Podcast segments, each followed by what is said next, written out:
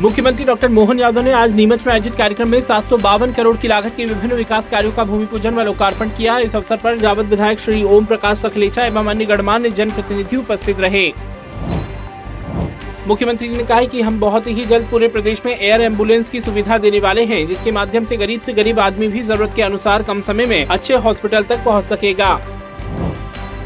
कार्यक्रम में मुख्यमंत्री जी ने नीमच में स्टेडियम निर्माण, श्रद्धा स्थल, भादवा माता में सर्व सुविधा युक्त अस्पताल एवं फिजियोथेरेपी सुविधा नीमच की बंगला बगीचा से जुड़ी राजस्व समस्या का निराकरण किए जाने की घोषणा की। मुख्यमंत्री डॉक्टर मोहन यादव ने नीमच एयर स्ट्रिप का उन्नयन, मनासा, कुकड़ेश्वर बाईपास, कुकड़ेश्वर में शासकीय महाविद्यालय, सिंगौली में स्नाकोत्तर कॉलेज, जावद में वर्तमान 40 बिस्तर अस्पताल का 100 बिस्तर अस्पताल में उन्नयन, रतनगढ़ सामुदायिक केंद्र का उन्नयन, जावद से मोरवन डबल रोड निर्माण किए जाने की घोषणा की।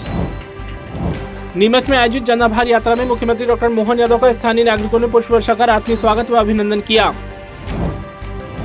मुख्यमंत्री डॉक्टर मोहन यादव ने आज उज्जैन स्मार्ट सिटी कार्यालय स्थित integrated command and control room का निरीक्षण कर प्रशासनिक अधिकारियों से सीएम हेल्पलाइन पर प्राप्त शिकायतों की जानकारी प्राप्त की एवं उनके प्रभावी निराकरण हेतु आवश्यक दिशा निर्देश दिए।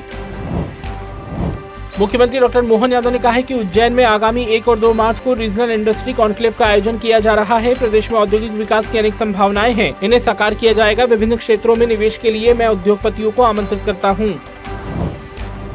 उप मुख्यमंत्री श्री राजेंद्र शुक्ल ने आज रीवा में मुख्यमंत्री सामूहिक कन्या विवाह योजना के अंतर्गत आयोजित सामूहिक विवाह कार्यक्रम में सहभागिता की एवं नव युगलों को शुभकामनाएँ दी।